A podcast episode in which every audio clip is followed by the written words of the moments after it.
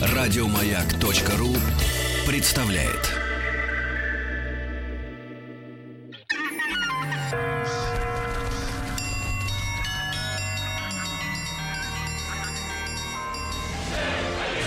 Русский мир. Истоки. Друзья мои, мы продолжаем нашу систематическую, регулярную рубрику «Русский мир». Рассказываем, напоминаем себе и рассказываем всем тем, кто, может быть, по разным причинам не овладел этими знаниями в школе. Школа была в другом государстве. Не, кругом были басмачи. Да, у меня точно. Да, а рассказываем об истории нашей страны, о том, чтобы понимали, какие у нас истоки. И сегодня в нашей студии докладчик, доктор исторических наук и профессор Московского государственного университета Дмитрий Алексеевич Гутнов. Дмитрий Алексеевич, доброе утро. Доброе утро. Рады вас видеть в нашей студии. Взаимно. Впервые, да. Ну и сегодня у нас сразу два героя. Мы и с княгиней Ольгой знакомились, да, и со Святославом Игоревичем, с непростой... Ну, значит, он это облегчает мою задачу. Мне не нужно будет пояснять, кто есть кто в этой всей. Да, есть такой бэкграунд некоторый у нас, и я призываю наши слушатели, которые, может быть, только что присоединились, обязательно на сайте radiomayak.ru и в подкастах, в iTunes искать специальные выпуски этой рубрики «Русский мир» на «Маяке». И вот сегодня продолжение этой истории. Насколько я понимаю, Ярополк, да, и князь Владимир, вот наши герои сегодняшние, Ярополк является же внуком, да, княгини Ольги. Внуком, совершенно верно, и сыном Святослава. Как, впрочем, и все остальные братья, там же было еще два брата, Олег и Владимир. Причем довольно вольное отношение в языческой Руси было к женам, поэтому, собственно говоря, да, два сына, первый Ярополк и Олег, были от законной жены Святослава и, соответственно, имели все права на престол, а Владимир как бы оказался немного пораженным в правах. Он был не сыном, то есть он был сыном князя, но он был сыном от рабыни, не от официальной жены. Причем самое смешное в этой истории заключается в том, что имя от матери Ярополка и Олега, в общем, как бы историки не знают точно, а вот имя рабыни знают. Малуша. А это русское имя? Да, это была рабыня, это княгиня Ольги. Ольга же, когда в старости, вот когда она передала власть Святославу, она приняла монашеский постриг. И эта рабыня была при ней. Она раздавала милостыню от имени Ольги, значит, как бы пропагандируя христианство таким образом. Дмитрий Алексеевич, а в те времена, вот для той Руси, когда оставалось там несколько десятков лет до принятия христианства, да, государством, как государственной религии, что такое представляло из себя рабство вот тогда на нашей земле? Ну, это крепостное право? Нет, это не крепостное право, это патриархальное рабство, это когда человек... Чаще всего основной слой населения это были свободные крестьяне, которых крестьяне не назывались, они назывались смердами. От слова «смердить». То есть так это вот, не негативная коннотация? Да, когда они не имели возможности там как-то прокормить себя в течение года, они брали в долг, который назывался купа, становились закупами в связи с этим, не могли расплатиться с этим делом, со своими долгами, и в итоге они становились рабами. Просто рабами это никто не называл. Они назывались холопами. У нас в России. Холоп — это должник, да, вот такой по жизни? Не должник, а раб. Ты сначала должен, потом ты не можешь расплатиться, и в итоге ты теряешь как бы все права. И становишься собственностью хозяина. Что за него решает хозяин, вот за такого человека, за холопа? Это, опять же, там куча есть различных форм зависимости. Я не хочу утром грузить слушателей этими всеми различиями. Но полный холоп — это полный раб. Так. Это один вариант охолопливания. А второй вариант — это военный плен. То есть огромное количество, они же воевали, не было тогда единой, как мы сейчас говорим, русской нации. Да? Было какое-то энное количество племен славянских, и плюс еще скандинавские, и финно-угорские. Все они воевали друг с другом, находились в довольно сложных отношениях. Они друг друга пленили, и вот эти пленные становились рабами. Отличие от, скажем, римских рабов заключалось в том, что они должны были, вот как сейчас в плену находятся люди, там какое-то количество лет находиться в плену, после этого перед ними давался выбор. Либо ты женишься на местной девушке и становишься, так сказать, свободным среди свободных, либо уходишь во свояси, выплатив какую-то сумму. Хороший плен. Во всяком случае, приемлемые варианты. Ну, об этом очень хорошо эти византийские военачальники писали, которые вынуждены были со славянами там воевать, они много чего интересного написали. А что касается брака, да, официального, то какая была процедура брака тогда, вот до христианского? Нет, ну, строго говоря, я, честно говоря, не могу вам сказать, вот сколько разрешалось официально иметь жен, но до Владимира Святого и сам Владимир Святой в своем язычестве себе ни в чем не отказывал. А если говорить про отца Владимира Святослава, ведь там что произошло? Там он совратил эту малушу как бы во время выполнения ей... официальных обязанностей. Когда она раздавала милостыню. Поэтому Ольга сослала малушу беременную там, под Псков, и Владимир родился где-то в провинции, грубо говоря. Правда, он был признан своим отцом, и он не делал как бы разницы между остальными детьми. Да, законными детьми. Понимаете? Но я имею в виду, а сама вот процедура брака официального, она кем жрецы, регистрировалась? Жрецы, да?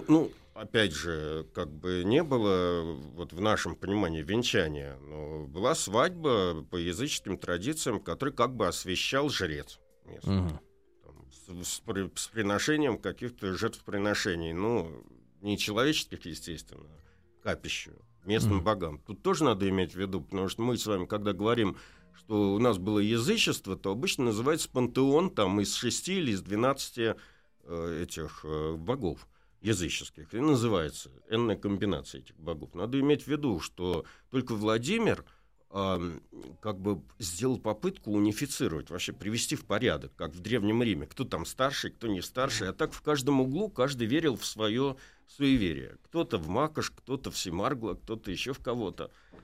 Поэтому традиции, обряды, да, они немножко разнились в разных местах. Хотя, в принципе... Все знали всех богов. Но четкой иерархии не было, да? Кто вот, главный из богов? Да, как бы формально там поначалу считался Сварог до языческой реформы Владимира 1980 года. А потом уже Владимир провел другую реформу, согласно которому главным стал бог-воитель, бог-рабовержец Перун. Как бы в этом видят какую-то социальную такую... составляющую, потому что именно Перун был покровителем дружинников, военных, князей, власти. Получается, что Ярополк стал руководителем, да, государства после того, как Святослав погиб на порогах, да? Нет. Формально это было раньше, потому что как бы Святослав ушел воевать в Византию совершенно право. Ему так понравилось там в этой самой Болгарии. Было теплее гораздо. Да, что он там теплее, там вина было много, там богатство из Византии ближе. И поэтому он перенес свою столицу в Переяславец на Дунае, оставив за себя как бы старшим Ярополка, киевским князем, как бы удельным князем.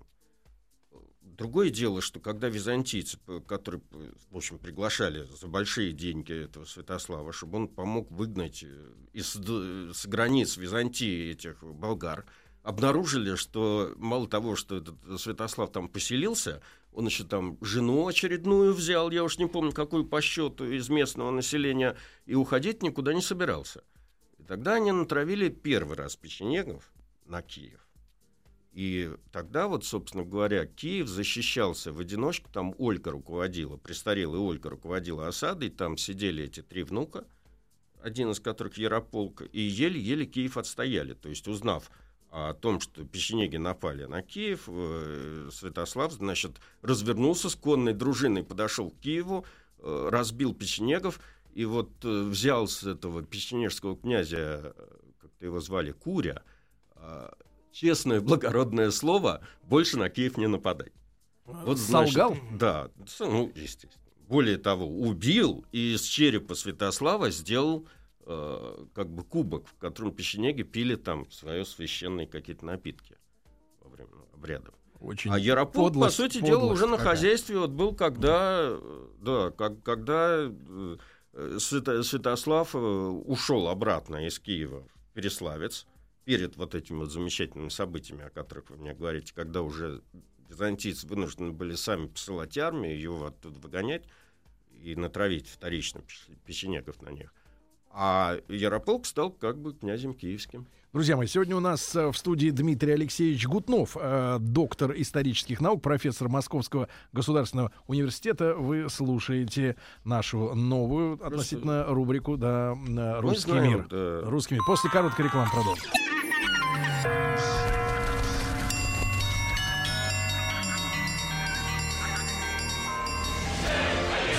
«Русский мир». Истоки. Итак, с Дмитрием Алексеевичем продолжаем мы нашу рубрику «Русский мир». И, Дмитрий Алексеевич, получается, что Ярополк, имеется у нас сведения, в каком возрасте он вступил? У нас нету сведений о дате рождения Ярополка. О матери? И кто была его мать. Поэтому все наши сведения на эту тему довольно условны.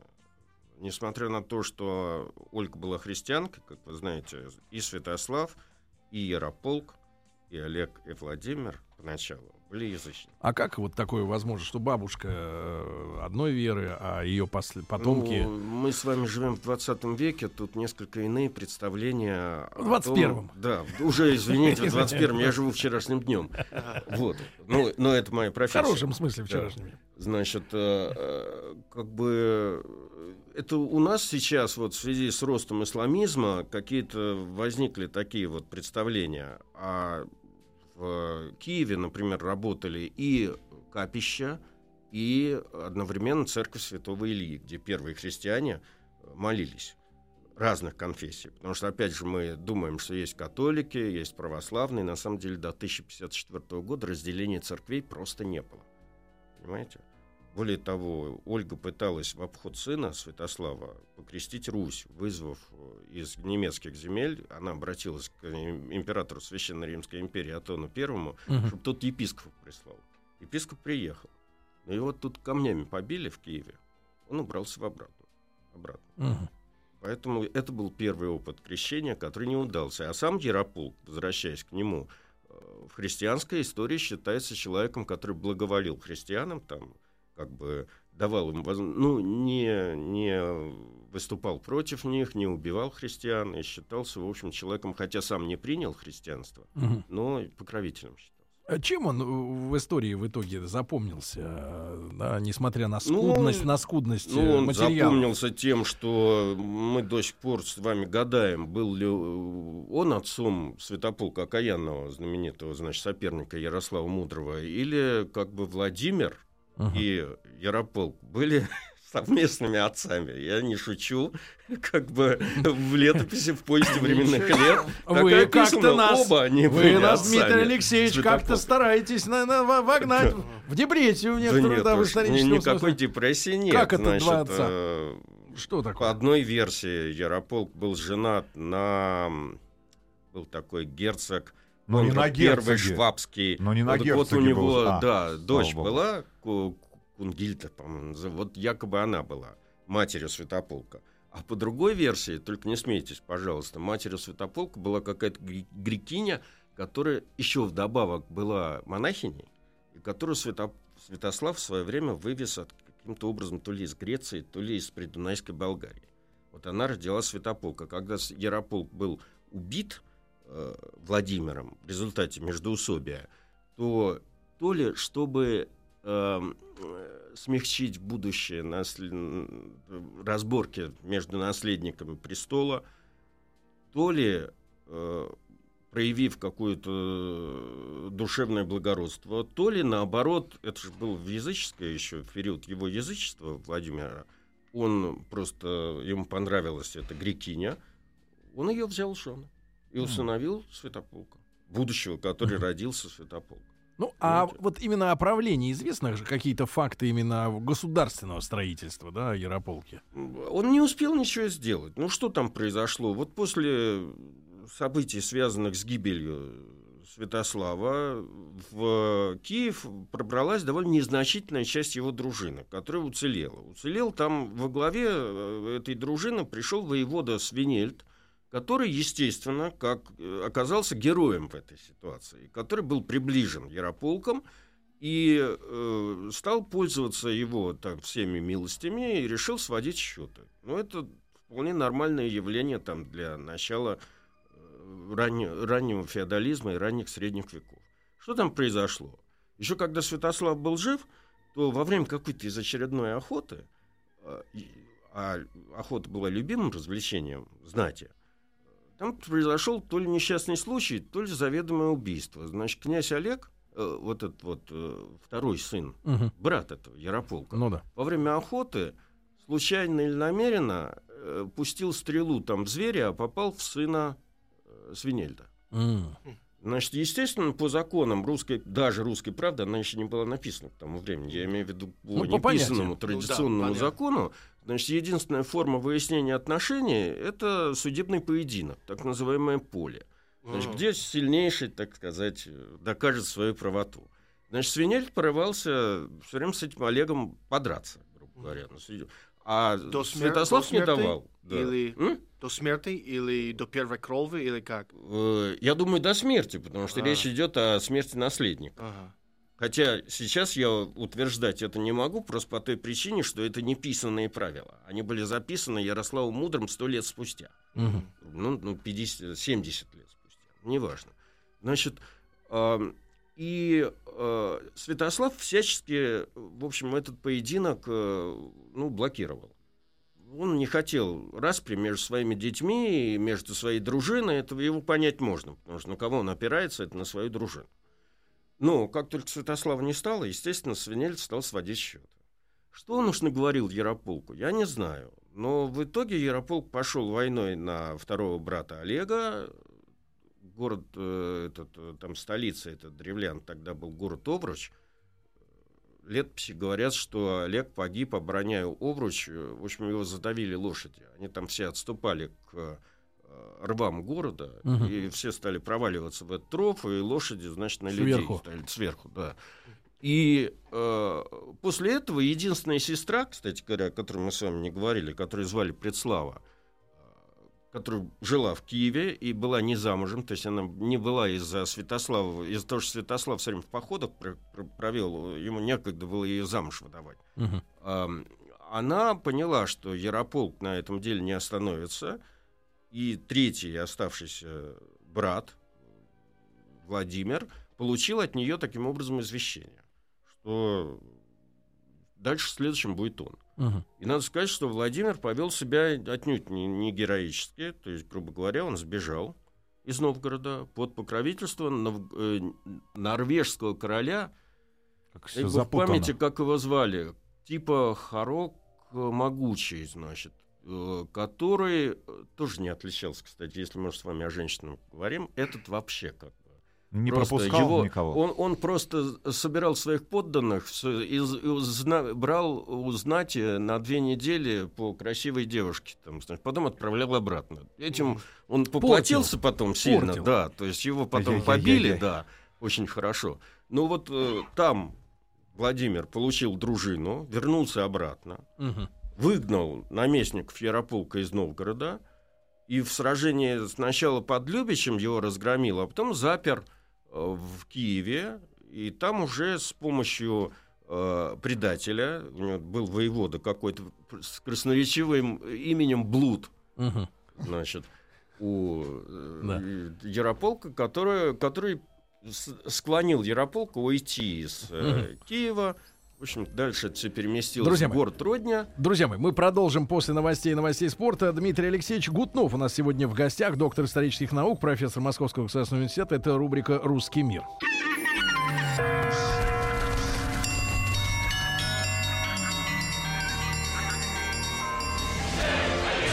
Русский мир. Истоки. Друзья мои, Дмитрий Алексеевич Гутнов, доктор исторических наук, профессор Московского государственного университета. Сегодня у нас в гостях. Дмитрий Алексеевич, еще раз рады вас видеть, да, и приятно вас слушать, интересно очень.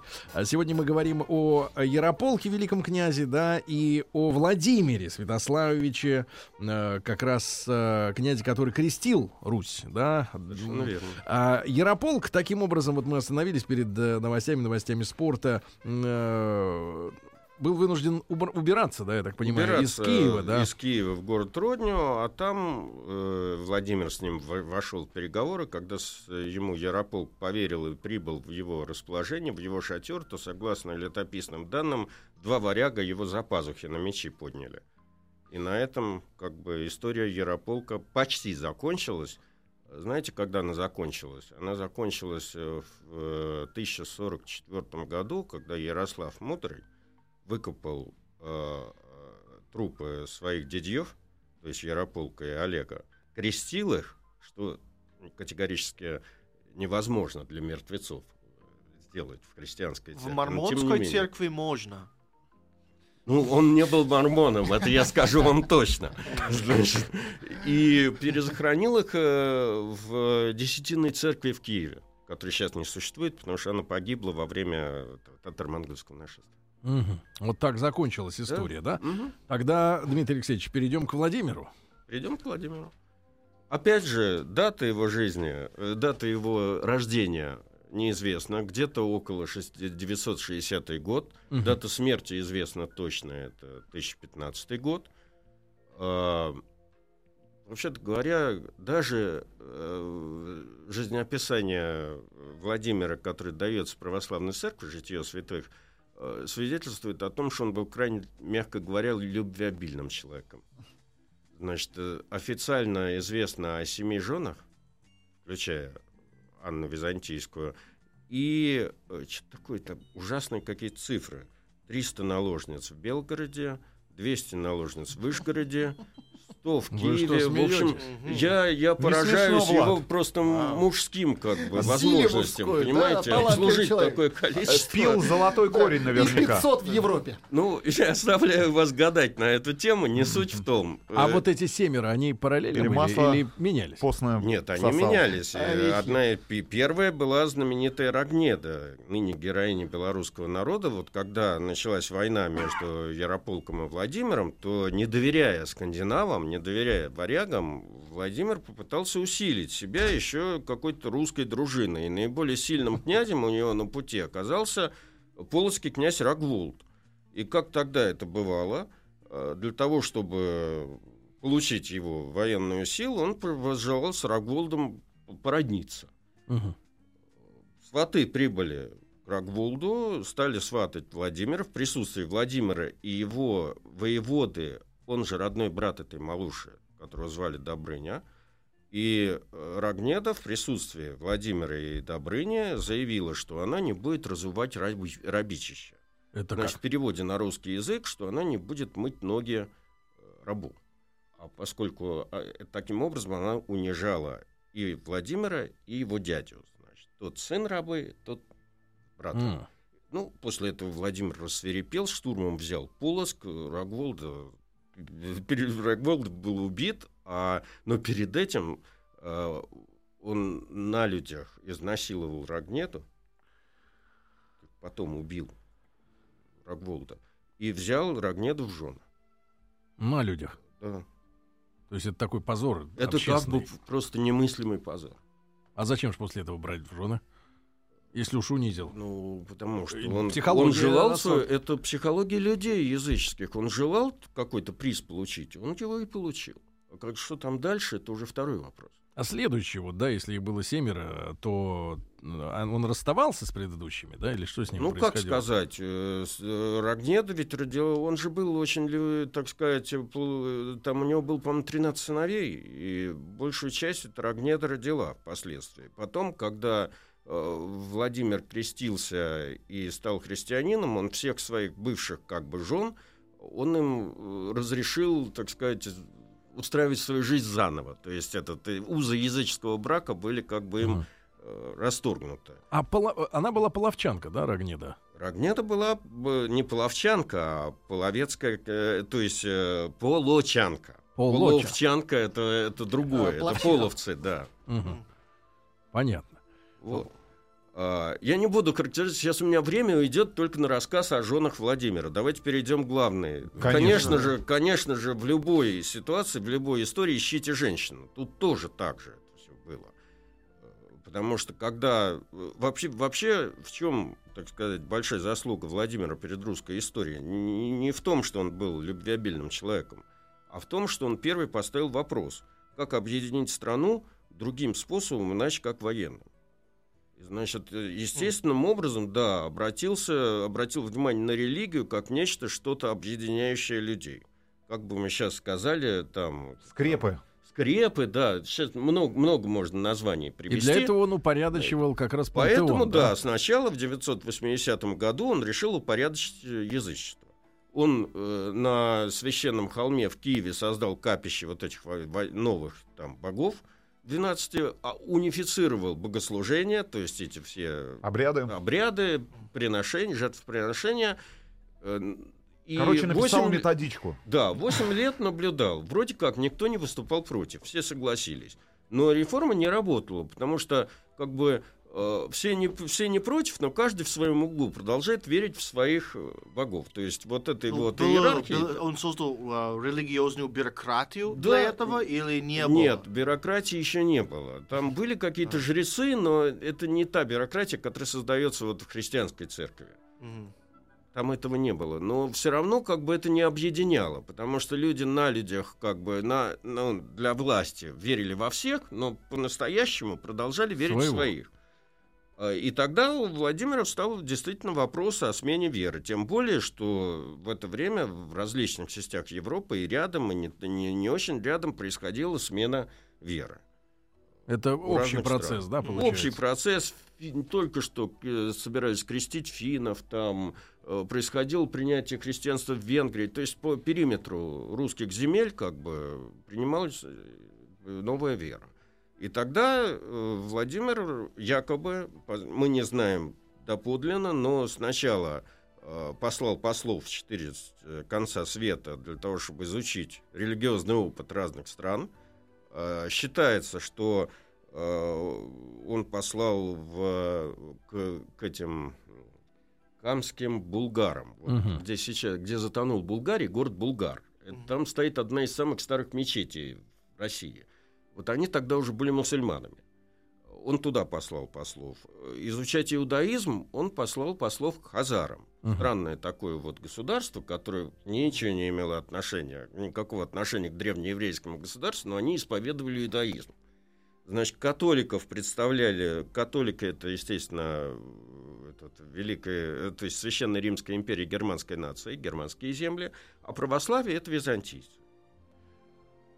И больше всего внимания, больше всего как бы послам понравилось именно в Византии. По разным причинам. Во-первых, просто по той причине, что действительно православное как бы богослужение, оно красочнее, интереснее, там, и там гораздо больше задействовано, так сказать, сфер, там, музыка, хор, там, вот это золото сусальное, которое на дикари, естественно, воздействовало очень мощно. Если еще представить себе, что все это происходило в Святой Софии. Гигантской, которая там... у католической церкви тоже красивые здания. Золото меньше. У католиков, согласен. А чем иудеи не понравились? Просто не понравились. Вы знаете, не сохранились подлинные, так сказать, летописи. Мы их знаем только в переложении Карамзина, который их читал. Он утверждает, что ислам не понравился, потому что там пить нельзя. А питье есть извечное, так сказать, веселье на Руси. В исламе не понравилось то обстоятельство, что когда он задавал вопрос, где ваша родина, ему, естественно, с каноном иудаизма отвечали, что у них нет родины. Тогда он говорил, что Владимир, что как вы, не имеющий родины, имеете право меня поучать. Значит, а с католиком он обошелся таким образом. Никогда русские не принимали причастие из рук Папы Римского. Это вот следствие той неудачной попытки принятия христианства, которую Ольга предприняла. А потом в конце он собрал там вещи в Киеве и, согласно, так сказать, официальной версии, задал вопрос киевским старцам. Что делать? Вот есть 4 варианта. И те ему сказали, вот очень, так сказать, очень характерно для нашей истории: не будь твоя бабка умной женщиной, не приняла бы она веру православную. Значит, и как бы с точки зрения канонического жизнеописания Владимира, вот это вот повлияло на него в плане принятия решения, веры, да, православной. Хотя, конечно, есть несколько других версий. Одна версия чисто военная, а вторая версия опять то, что мы с вами обсуждаем целый час. Ищите женщин. Значит, они связаны друг с другом. Дело в том, что в это время в Византии правили два брата. Вот эти братья, это Анна Византийская, которая стала потом женой Владимира. Звали их, одного звали Василий Болгоробойца, а другого звали Константин VIII. В общем, и они Костя и Вася. Да, они столкнулись с мятежом внутри страны. В общем, там традиционно Византийская империя — это как бы такая империя, которая часть страны находится в Азии, как в России, часть в Европе. И там всегда было две армии. Азиатская армия, которая держала там в порядке Азию, и европейская армия. И неужели внутри начались проблемы? Ага, там, значит, два главнокомандующих по-византийски, по-гречески главнокомандующий — это Варда. Поэтому, собственно, это два человека. Одного звали Варда Фока, а другого Варда Склир. Сговорившись друг с другом, просто, грубо говоря, пошли войной на Константинополь. И у этих братьев-императоров, в общем, как бы положение было аховое. У них, конечно, был гарнизон города, стены там и тому подобное, но, в принципе, когда вас осаждают две армии... А что они хотели? Требования-то? Ну, что хотят? Власти. Притом, я не хочу сейчас рассказывать, там Склир с Фокой тоже находились в сложных отношениях, они тоже, каждый хотел стать императором, там своя песня, но об этом мы говорить не будем. Но, в общем, как бы императорам нужны были какие-то такие вояки, которые бы могли... хорошо, значит, там, да, обеспеченную византийскую армию остановить.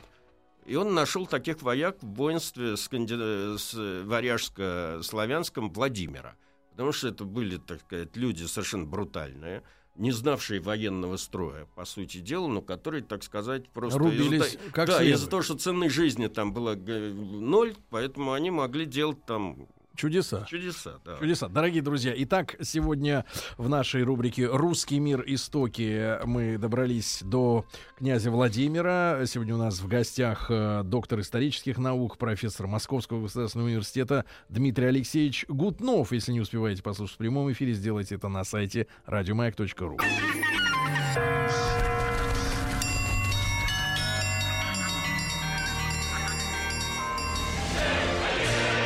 Русский мир.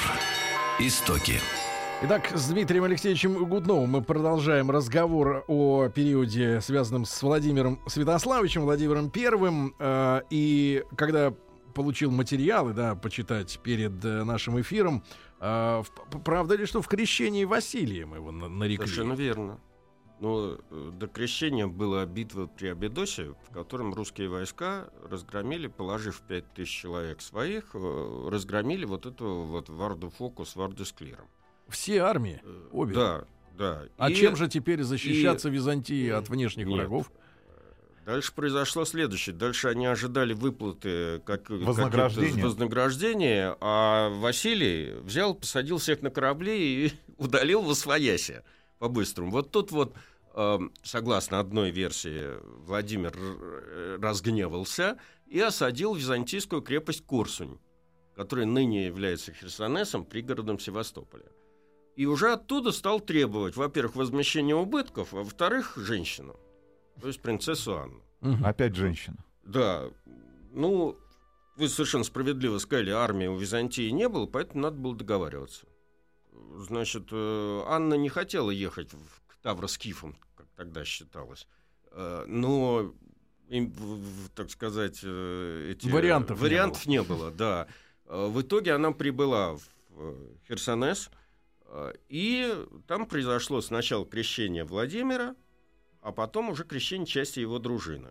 Утверждает житие святого князя Владимира, что там было некое чудо, когда Анна прибыла Херсонес, и Владимир ее увидел, он ослеп. По непонятным причинам. Значит, в этой единственной церкви, которая была в Херсонесе, Анна молилась 3 дня и 3 ночи, как это всегда бывает во время чудес, И на четвертый день... И вымолила. Да, он прозрел, понял, так сказать, все преимущества христианской веры и принял христианство. А вот после этого вместе уже с церковным клиром, присланным из Византии, они прибыли в Киев и где-то в 988 году крестили киевлян. Но почему же тогда вот реформа языческих богов пантеона не принесла объединение земель, а вот христианство принесло? Вы имеете в виду, что в наших учебниках вот 980-й год, мы вас и спрашиваем, год является рубежным. На самом деле это не так было. Это был просто запущен этот процесс. Механизм. Это был долгий проект. Этот проект, ну, как вам сказать, вообще само крещение киевлян довольно сложная процедура. Вы же понимаете, чтобы загнать там полгорода в Днепр и объявить их христианами, это не значит, что они стали христианами. Христианство — это все-таки путь индивидуального спасения. Это не говорит о том, что эти люди осознавали, что они делали. А если я вам буду цитировать какие-нибудь там новгородские летописи, где Добрыня крестил Новгород мечом, а Путята огнем, то, в общем, это мало отличается от крестовых походов, за одним исключением. Не имея возможности, население большое и размазанное по стране, не имея возможности проводить столь жесткую, так сказать, крещение, как там крестоносцев в Прибалтике, православная церковь вынуждена была допускать какие-то поблажки. У нас до сих пор с вами вместе с христианскими святыми живут лешие, домовые, я не знаю, еще русалки и куча вещей, которые на самом деле мы празднуем Масленицу, кривя, так сказать, церковь при этом кривится, но она допускает это. Мы допускаем существование скоморохов. Ну, в общем, языческие обряды. Да, остальные. И, возможно, вот этот вот симбиоз, он как бы привел к тому, что, во-первых, христианство принималось не столь, так сказать, брутально и не столь враждебно, и, с другой стороны, что оно было принято. Как вы оцениваете процесс этот, вот если мы говорим растянулся, то насколько примерно, на какое количество лет? Ну, порядок. Вы понимаете, страна у нас тоже как бы на самом деле как бы присоединялась там еще долгое-долгое время, поэтому на самом деле... Ну, средневековая Русь. Да, средневековая, века на два, на три это точно все растянулось. Кроме, вот после того, как крещение состоялось, судьба Владимира... Якобы Владимир стал добропорядочным христианином. Он ввел церковную десятину для обеспечения православной, христианской церкви. Он стал строить храмы каменные на Руси. Самым знаменитым храмом, как я вам уже говорил, была Десятинная церковь. Он стал открывать школы. Одна из дочерей Ярослава Мудрого училась в одной из таких школ. Это Анна, русская, будущая королева Франции. А что он еще сделал? Он выписывал, естественно, поскольку у нас в России не было традиции книгописания, иконописания, строительства каменного, значит, он выписывал довольно много специалистов из Византии. То есть это дало и технический в этом смысле и культурный это, конечно, прогресс. Был мощный культурный сдвиг. И, в общем, знакомство русского мира с наследием античной цивилизации, греко-римской цивилизации. И в этом смысле, конечно, что думал Владимир, когда он крестил Русь, не суть в том. Главное — последствия этого дела. Последствия вышли, конечно, гораздо дальше там, самых смелых его предположений. Тогда окончание несколько слов его, да, поскольку даты даже точно известны. Известно, что он перед своей смертью, у него были конфликты с детьми. Кстати говоря, зачинщиком этих конфликтов был тот же самый Святополк, который отказался в какой-то... ему был дан в удел город Туров и Туровская земля. Он отказался платить налоги папе. У папы хватило силы для того, чтобы собрать армию и Святополк посадить в тюрьму. Но как только это произошло, четвертый сын Владимира, Ярослав Новгородский, который сидел в Новгороде, тоже заявил, что он не хуже, и тоже отказался платить налоги. Хорошо воспитываете детей своих. Владимир вот в этот самый драматический момент умер. Забыл вам сказать, что Анна Византийская умерла. Она до конца жизни пользовалась титулом царица, что не характерно для русских княгинь, которые княгини, и все.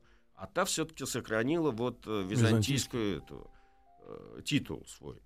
Она умерла в 1011 году, и после этого Владимир еще раз женился. Я точно вам не назову имя его последней женщины. Угу. А Византия перестала нас после крещения считать варварами и... Да что Нет? вы! Если вы почитать византийские источники, русская митрополия, киевская митрополия, которая была основана в Киеве, находилась, дай бог память, на 56-м месте в списке всех крестьянских митрополий, которые подчинялись Константинопольскому патриархату. То есть до нас было 56 других, более значимых для византийской короны. Да. Поэтому на самом деле процесс был долгий. Греков у нас в стране не любили, потому что с этим же связано, они же сначала пытались на греческом языке богослужение вести. Ага. Не получилось. Пришлось давать алфавит. Вот Кирилл и Мефодий не зря, так сказать, появились, которые дали на основании греческого алфавита русский алфавит. А почему он не точно повторяет греческий? Ну, потому что все-таки есть некое количество звуков, особенно шипящих, которые не имеют аналогов в греческом языке. Поэтому пришлось выдумывать новые знаки. Но это, опять же, громадный шаг вперед цивилизационный, потому что появился свой язык, появился перевод, появились книги на русском языке, и вся эта книжная культура. Да. Друзья мои, я благодарю Дмитрия Алексеевича Гутнова за очень интересный рассказ. Доктор исторических наук, профессор Московского государственного университета. Ну, на следующей неделе мы продолжим нашу рубрику «Русский мир». Дмитрий Алексеевич, огромное спасибо. Всем хорошего дня. Спасибо вам. Еще больше подкастов на радиомаяк.ру.